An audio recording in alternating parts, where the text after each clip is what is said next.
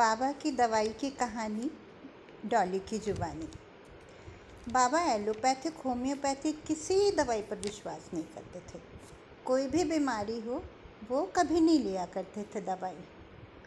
अब कभी कभार जब उनको तकलीफ़ होती थी तो क्या करते थे? खुद की बनाई हुई दवाई लेते थे। वो दवाई क्या थी? जड़ी बूटियाँ मिलाकर बनाते थे। अब बनाने में बहुत कुछ करना पड़ता था। पहले मिलाते उसको दो तीन दवाइयों को, जड़ी बूटियों को और फिर घोटना शुरू करना होता था। घोटने, अच्छी तरह घोटने के बाद फिर सिलबट्टे पर पीसना होता था। पीसने के बाद में फिर वो इतनी छोटी छोटी गोली बनती थी कि राई के दाने से थोड़ी बड़ी। वो होम्योपैथी दवाई होती है ना, गोलियाँ, उससे थोड़ी सी बड़ी। फिर उनको सुखाना होगा। एक साफ़ से कपड़े पर और एक एक गोलियाँ बिछाते जाओ और सूखेंगी वो। उड़नी भी नहीं चाहिए। बहुत जतन से वो सुखाना होता था।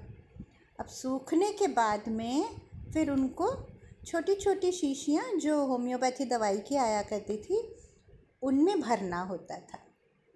अब ये सब काम में बाबा की हेल्प कौन करता था? एक मैं और दादी जी। तो हम लोग उनके कंपाउंडर थे हेल्पर थे। और बड़े इत्मीनान से करना होगा, कोई हड़बड़ी, जल्दबाजी नहीं, गंदा हाथ नहीं लगाना होगा। छोटी छोटी शीशियाँ में दस पंद्रह गोलियाँ भरते जाते थे और फिर उसमें कॉर्क फिट कर देते थे। इस तरह करके एक डब्बे में उसको सजा देते थे। तो ये तो हुई एक दवाई। एक दूसरी दवाई वो और बनाते थे। वो क्या था? एक तेल था। वो कुछ मिला के, कई चीज़ों को मिला के बनाते थे। एक बड़ी शीशी में।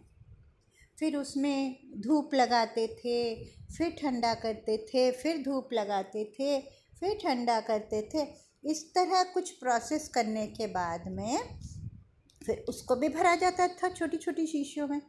अब छोटी छोटी शीशियों में भरना बड़ा मुश्किल था।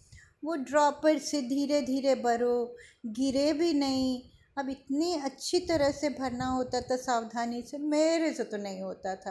तो ये काम दादी जी अच्छे से करती थी। और फिर उन शीशियों को संभाल के रखना। पहले प्लास्टिक की छोटी छोटी शीशी नहीं आती थी, कांच की ही आती थी। तो टूटनी भी नहीं चाहिए, संभाल के रखना भी होगा, उसको सजा के फिर एक डिब्बे में रखा जाता था। तो ये जो दो दवाइयाँ थी, ये हर मर्ज का इलाज थी। किसी का पेट खराब हो, सिर दर्द हो रहा हो, बुखार हो तो बस दूध के साथ में दो गोली ले लो और तेल जो है वो हथेली में अच्छी तरह मालिश करके दोनों हथेलियाँ में और सूंघ लो। तो ये था उनका इलाज और इससे सच मानिए, मेरी तो हर बीमारी ठीक हो जाती थी। कभी कभार जो थकावट होती थी कभी पैर में दर्द होता था, कभी कभार पेट में होता था या बुखार होता था तो एकदम ठीक हो जाता था। सुबह एक बार लेते थे और रात में एक बार लेते थे, बस हो गया। तो ये इलाज मेरे पर तो अपनाया हुआ था, आजमाया हुआ था। घर के और लोग इतना महत्व नहीं देते थे। लेकिन फिर भी बाबा को दिखाने के लिए एक बार ले लिया करते थे। इतना विश्वास भी नहीं करते थे शायद। पर बाबा को बुरा नहीं लगे, इसलिए चुपचाप रख लेते थे। फिर जब अगले दिन बाबा पूछते, क्यों, सर का दर्द ठीक हो गया ना? तो आराम से बोल देते थे हाँ हाँ ठीक हो गया। उनको तो पता है, नहीं तो फिर बाबा फिर दस ठो प्रश्न पूछेंगे। तो ये तो हुई घर के लोगों की बात। अब बाहर के लोगों को इसमें बड़ा अट्रैक्शन हो गया।